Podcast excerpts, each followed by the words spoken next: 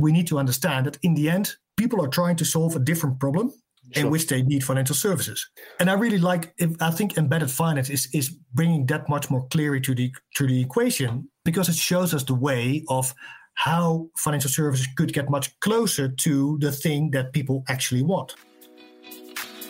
You're listening to Payments Innovation, a podcast dedicated to helping business leaders navigate today's global digital economy. Looking to learn about the latest innovations within fintech and payments? You've come to the right place. Let's get into the show. Welcome, everyone, to another episode of the Payments Innovation Podcast. This is your host, Alex Barr from Currency Cloud. And today I'm joined by Don Hinzel, C E O of Holland FinTech Association. How are you, Don? Very nice, uh, Alex. Uh, very nice to be here with you. Now, people people can't see this uh, actually at the moment, but I've seen Don is it has a very nice background at the moment. Don, tell us where you are. I'm in Switzerland at the moment. I'm taking a long weekend uh, break to uh, put on some skis and uh, test some powder. Uh, and it's actually quite sunny out here, so I can definitely think that some of the listeners would uh, envy uh, the view that I have here. I, I'm not sure that they would envy mine, actually, with a grey London, but I think I'm sure they'll take yours. Look, Don, great to have you with us on. For our listeners uh, and those that may not not know who you are, um, we'd love to know a little bit about you and and, and what you're doing with Holland FinTech. Yeah, of course. No, I'd love to tell a bit about that. Uh, so maybe personally, you know, I have a, a small family with uh, one daughter, Anna, my wife, Rieke, uh, and uh, we live uh, close to Amsterdam. Uh, um, and uh, yeah, uh, everything's going up, going pretty well. Uh, I've been studying civil engineering before, uh, worked some time at a couple of banks, and uh, through venture capital ended up in the startup world, where I entered uh, also a bit of the fintech space. And when I discovered everything that fintech had to offer, uh, I started. I founded Holland FinTech uh, back in uh, two thousand fourteen, and the whole idea behind it was, uh, you know, while the world is getting more complicated, how can we create a place where people can get help to sort it all out? Uh, and I think that's what we're still doing with Holland FinTech at the moment, uh, as a, quite a vivid association uh, with around three hundred organizations attached. We're still trying to provide the knowledge to help people understand, you know, where is this whole digital transformation bringing everyone, both from a startup side as well as from an incumbent side. We see that there's lots of questions, and especially I think a very strong demand for a social fabric to cope with it all, meet each other, discuss, uh, and at the same time also find partners to collaborate with. And so I think that's what we're still doing, and I'm really enthusiastic about it, because I think that's, you know, my, my father was a, was a teacher, and um, I can't stop teaching myself a bit. Uh, so everything I learn, I really like to share and give back to uh, to everyone else uh, in the network, and uh, that's what I really enjoy doing every day. It's it's great, Don. It's it's, it's awesome to see that where you, where you've come from since twenty fourteen. We're obviously a member, and we remember through our through our. Our, our Dutch entity, but mm-hmm. remind me, you're not just, um, despite the name Holland FinTech, you're you're you have clients pan-European, is that right? No, that's correct. So we're we're, we're taking a really t- relatively wide approach to uh, who should be able to join, as we really see that, you know, a financial.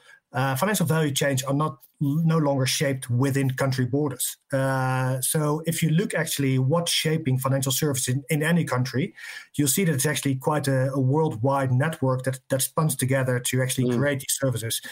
Uh, and for us, the whole perspective is, okay, if everyone's in this game, why don't we bring everyone together? So indeed, yeah, we did start out with this perspective of, you know, Holland in mind, like, you know, something should happen here.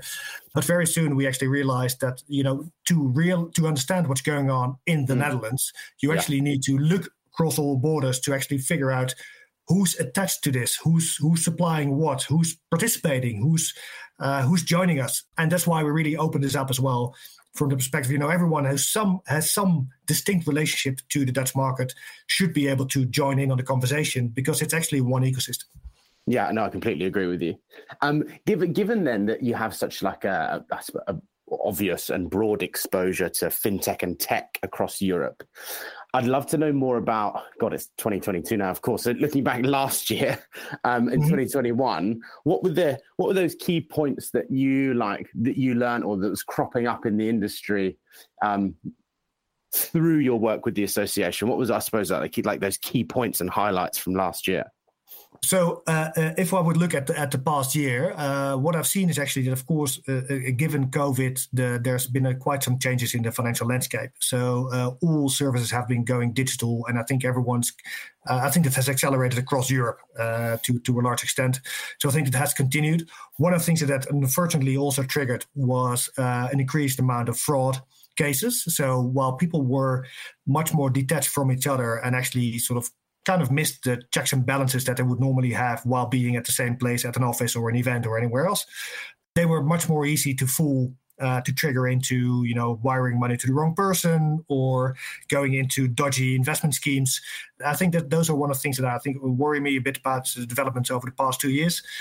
Things that are more favorable, I think, is that I think, uh, let's say, most services have been completely converted to fully digital now. So I think everyone is able to use services to a, to a, to a large extent digitally without having to go to a branch, which is something that I think actually about three years ago was still pretty normal for a lot of people.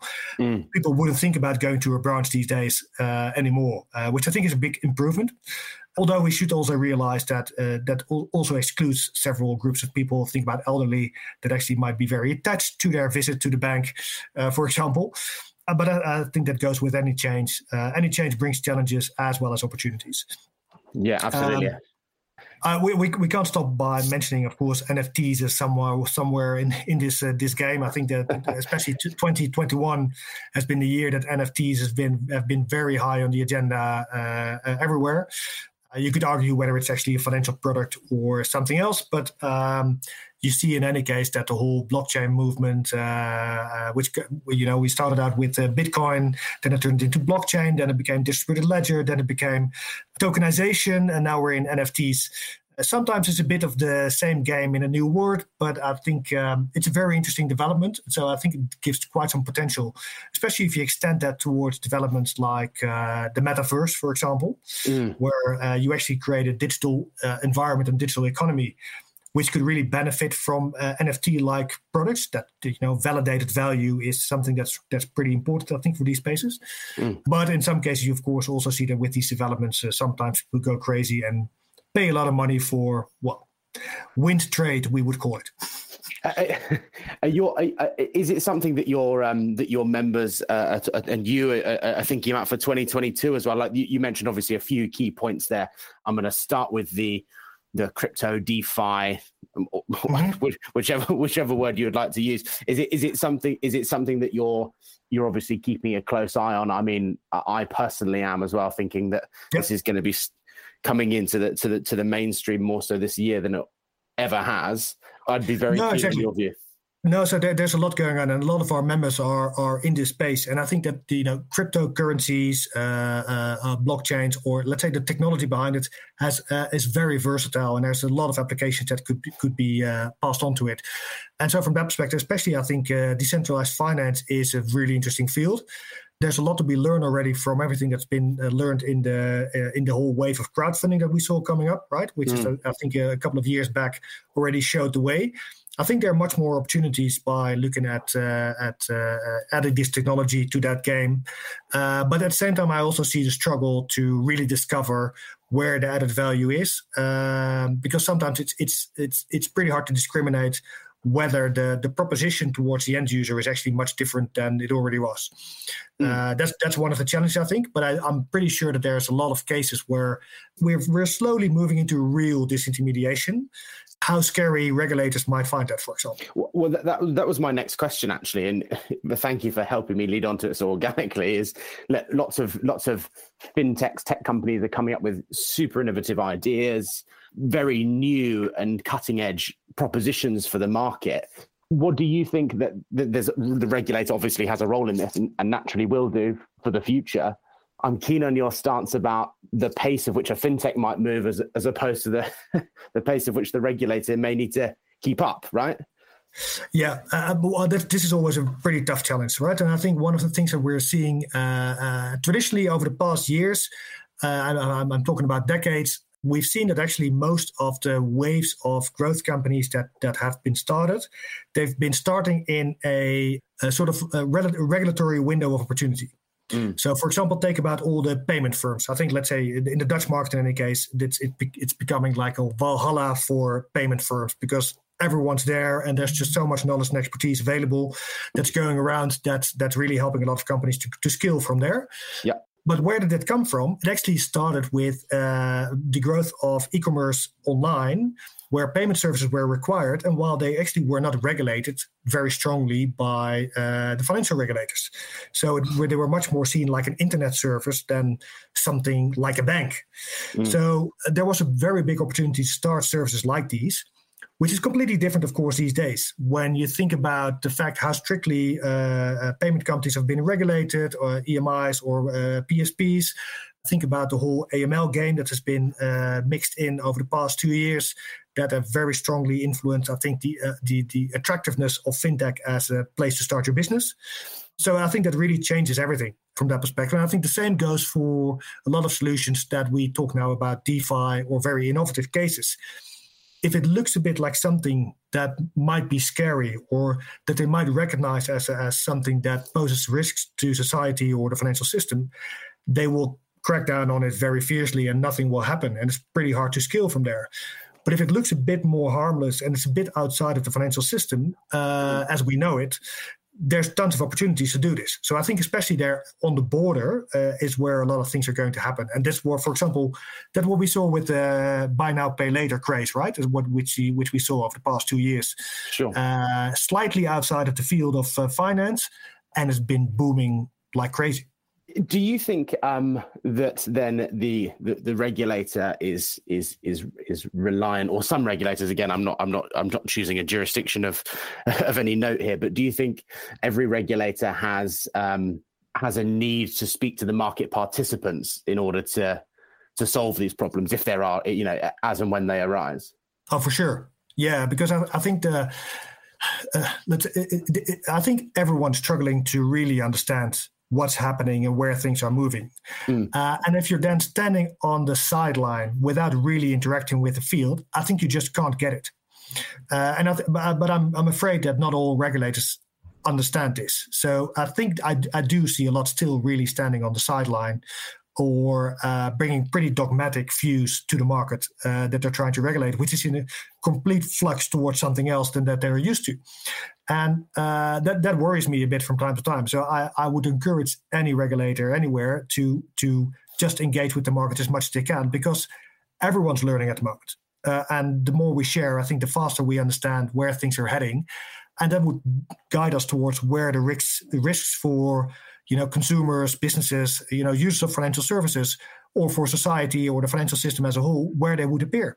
Uh, and I think that's where um, maybe even also because some of the the the, the, the fines we've been seeing uh, around uh, A M L, for example, uh, uh, across Europe, uh, they do put the regulators at a bit more distance from the market than they used to be. Uh, and I think that's tricky.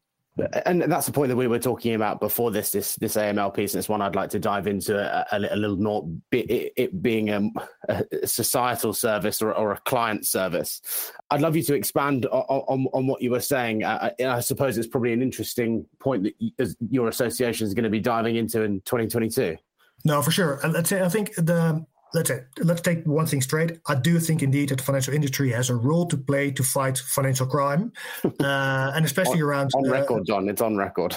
Yeah, there's a, but there's a role to play. But but but I think at the moment, let's say, the what I do think is that it's actually a, a, a game that, let's say, if I would compare it to who should be responsible, if I compare it to other services, it's more like a police task than anything else.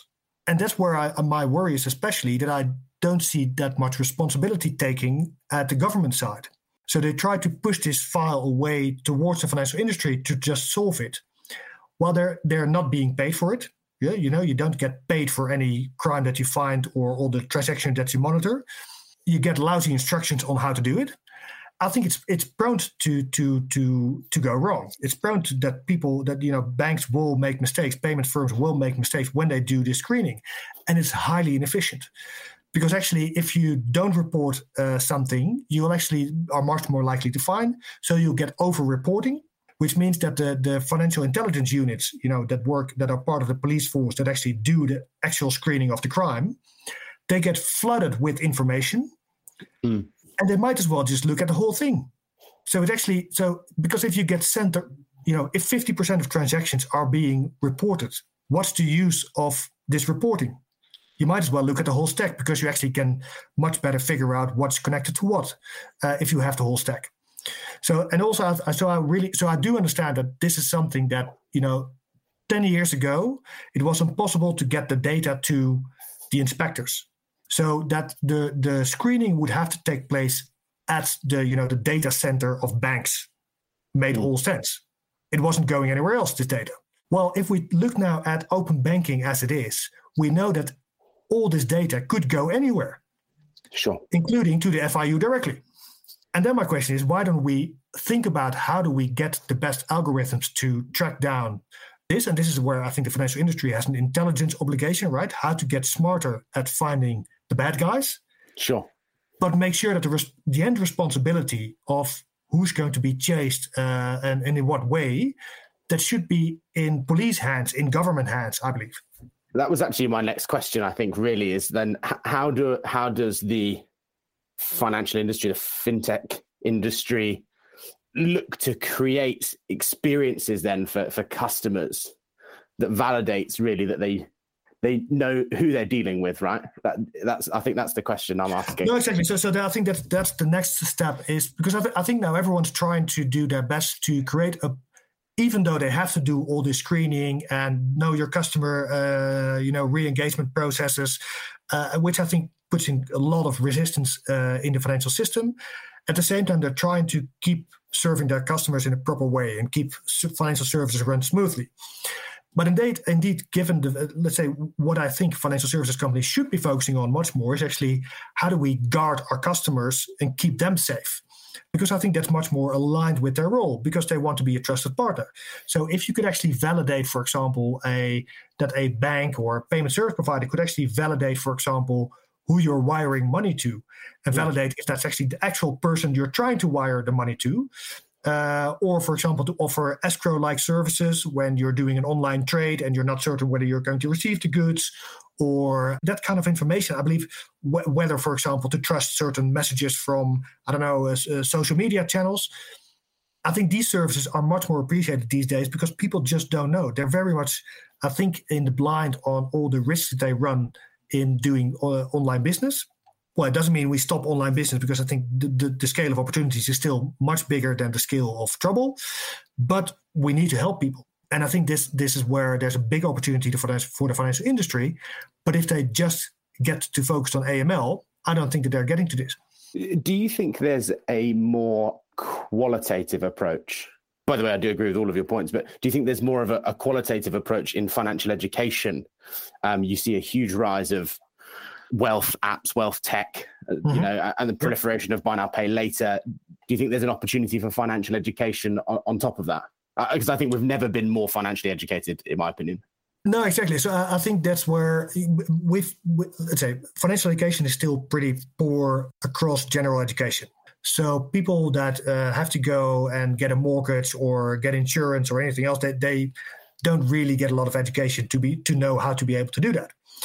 But what I do, what what what I think the good thing is about these days is that we could actually shape experiences that can guide them through the process of proper decision making, right? So, and I think mm. that's also what you're referring to if you talk yeah, about exactly. these wealth tech labs. They can help you, you know, shape the risk in your portfolio, have a long-term perspective, you know, try to picture potential risks, try to picture, you know, the potential purpose of what you're doing it for, to make sure that they actually, you know, guide you a, a bit, nudge you in the right direction. Uh, and I think that's really valuable. I think that's something that well, a lot of people need. But ideally, it's actually not just a financial services game. It's it probably should be extended into at least into e-commerce or beyond. Yeah, uh, because of course it's it's a bit weird if we on one hand you get parties to advertise at will to try and get people to buy stuff that they don't need, and then try the financial transaction party to actually try and fix it so it fits in the budget. Right? That's a bit of a weird game. um, uh, and the same goes, for example, I, I don't know, we've got quite some trouble over the past years as well with uh, phony advertisements to buy crypto. Right? So you got they, the, uh, uh, a brand that was used, uh, a familiar brand like uh, like uh, uh, the, the, the uh, N O S in the Netherlands, which is like the B B C in the U K. like a trusted brand that was sort of saying like, oh, these parties are, these people are making so much money, read here how it goes. And it's basically just a scam for people to get them to buy, to buy crypto. Well, the question is, is this a financial services problem? Because it's just a scam, right? It's just someone offering something that's not exactly what they say it is. And they, they basically lie to you in the process. And you could argue, well, it's cool, it's it's about crypto, so it's financial services. But they could be basically be offering, you know, paintings, wood, or uh, uh, square meters of grassland here in the Alps. It actually doesn't matter what they were offering, they're just a scam. And that's really interesting because I think that they actually ask for a much more collaborative approach between financial services parties and beyond to actually try and figure out how to solve these challenges. Because it doesn't matter for a user who is the party behind it. They just need to understand the message and understand, get a, get a grip on who they're dealing with and whether it's trustworthy or not. I think there's a lot to be done there. I, com- I completely agree there. Um, do you think then this has... Um... Look, we can't we can't not have a podcast and talk about the word embedded finance. That's, you know, taking for sure taking taking it, the word. It was on my the, the tip of my tongue. Yeah, and taking the taking the financial world by storm, as it were. Do you think this is all all in in interlinked per se? I'd be keen on your view here for what well, and the association's view, your personal view on how all of we've discussed here in the last, what, fifteen, twenty minutes is is interlinked in this and and and where the obligation lies. No, there is. So I, th- I think, uh, I, I, let's say, embedded finance, I think, is a really uh, uh, interesting development uh, because I think, uh, and I hope, it also shows that there's hardly any intrinsic demand for financial services, right? So it's basically like the rails that need a train. Right. Um, people want something, and in the process of getting that thing that they want, they need financial services. Mm. It's not the other way around. It's people that don't, don't go like, no, ah, why don't I go go get a mortgage today? Right? That's that's not going to happen. They want to live. They want a house. They want something, and in the process, they need a mortgage to get there. And so there, it's it's it's secondary, which is not per se bad. It's still it still is important. It's just that we need to understand that in the end, people are trying to solve a different problem sure. in which they need financial services. Yeah. Um, and I really like, I think embedded finance is is bringing that much more clarity to the, to the equation because it shows us the way of how financial services could get much closer to the thing that people actually want. And that's the part that I like about it, right? So I think it brings it much closer to the user experience who is just out to buy something, get something, uh, assure something, plan something. And at that moment, you just want the financial services to be there at your service. Sure, absolutely. Uh, yeah, but it has been pretty hard because I think as well, I mean, I've heard some discussions quite quite, quite recently as well where people were saying like, you know, I still don't get it. Why, what, what's, why, why is it so interesting to do something with fintech, right? So wh- why should we care? And it, I think it's pretty hard sometimes for people that are not in the industry to really understand why should they care? Because it's all pretty technical. Because we're all, uh, you know, working on uh, open banking. We're working with new regulations. We're working with quite technical stuff. A lot of jargon going around. Okay, but then how, how do we explain all this? And this is actually where I think we we are also forced as an industry to really speak the language of the user in the end. Whether that's a business or a consumer or the government, I think in the end there's a user that we need to just um, explain that we're a part of a solution rather than the end goal. And I think that's also something that would fit well, I think, with sort of the, the humbleness, I think, that the financial industry has been taught after the financial crisis uh, in two thousand nine, that it fits well to actually uh, take that role as a supportive one rather than mm. to be upfront and say, you know, we're, we're, we're the kings, we have this cool stuff here that everyone wants, because that's just not the case. At the same time, I think it also brings people to collaborate across industries much stronger. Uh, and, and yeah, I think just as, as I mentioned around fraud, for example, uh, it's it's much necessary that we do that. Is there anything that you see, uh, like obviously this this this past year, and I think we're going to continue to see this year, we've seen, we've already talked about buy now, pay later being a key part of embedded finance and e-commerce. Mm-hmm. Uh, we've, I, I think there's a huge, a huge role in in, in embedded investment programs.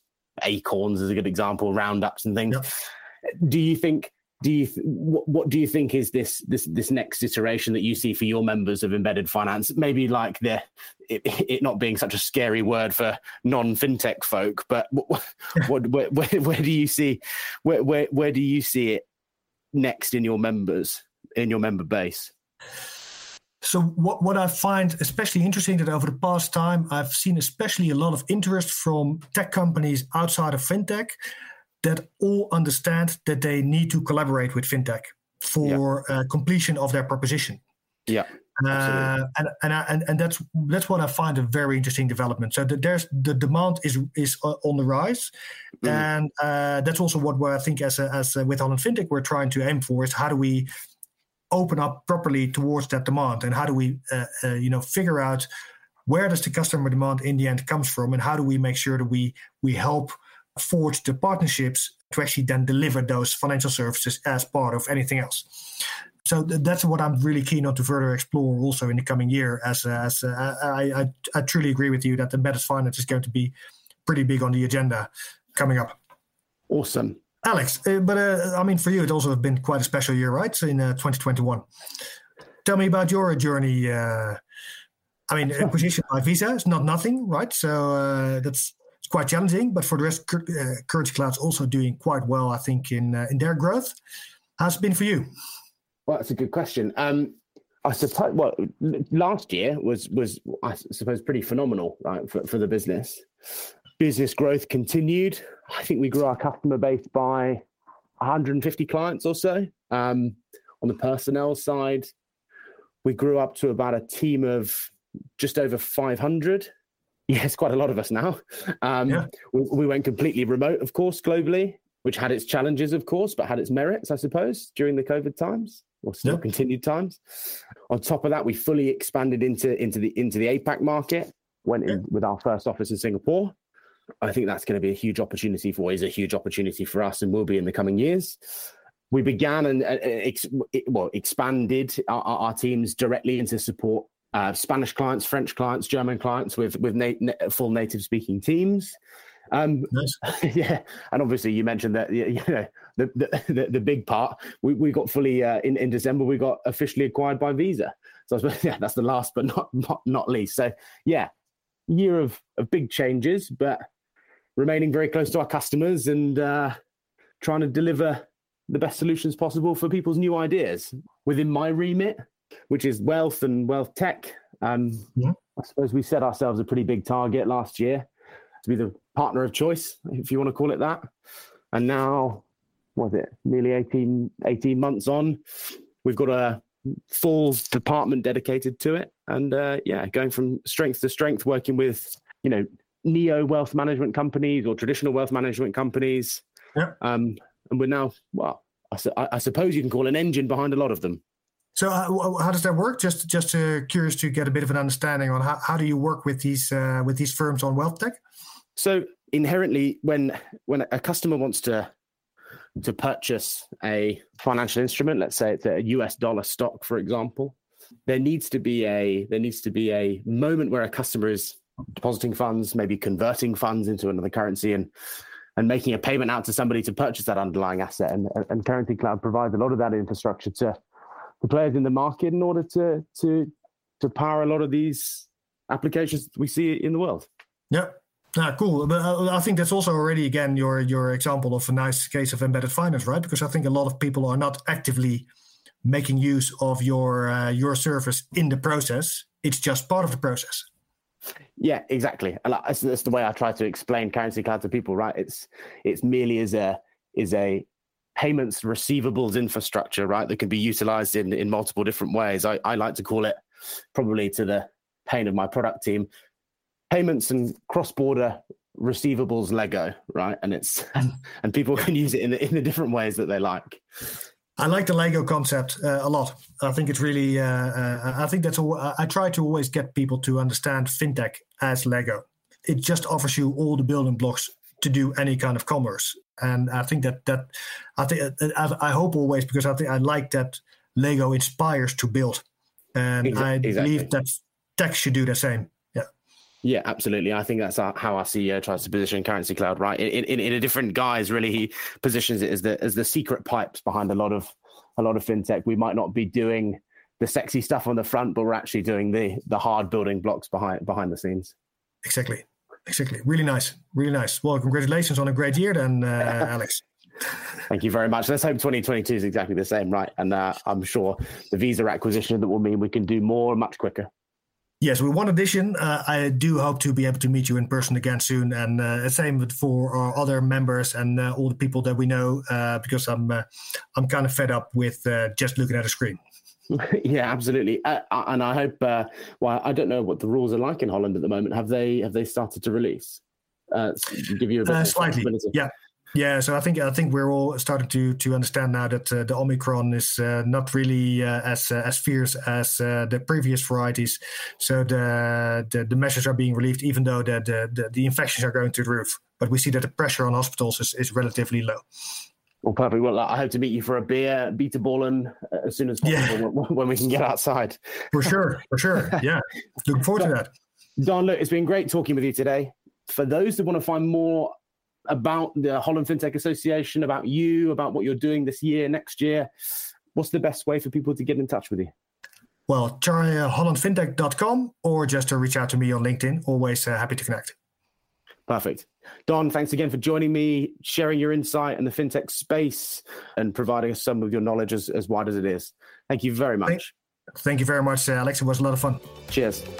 You've been listening to the Payments Innovation Podcast. To ensure that you never miss an episode, subscribe now in iTunes or your favorite podcast player. Thanks for listening. Until next time.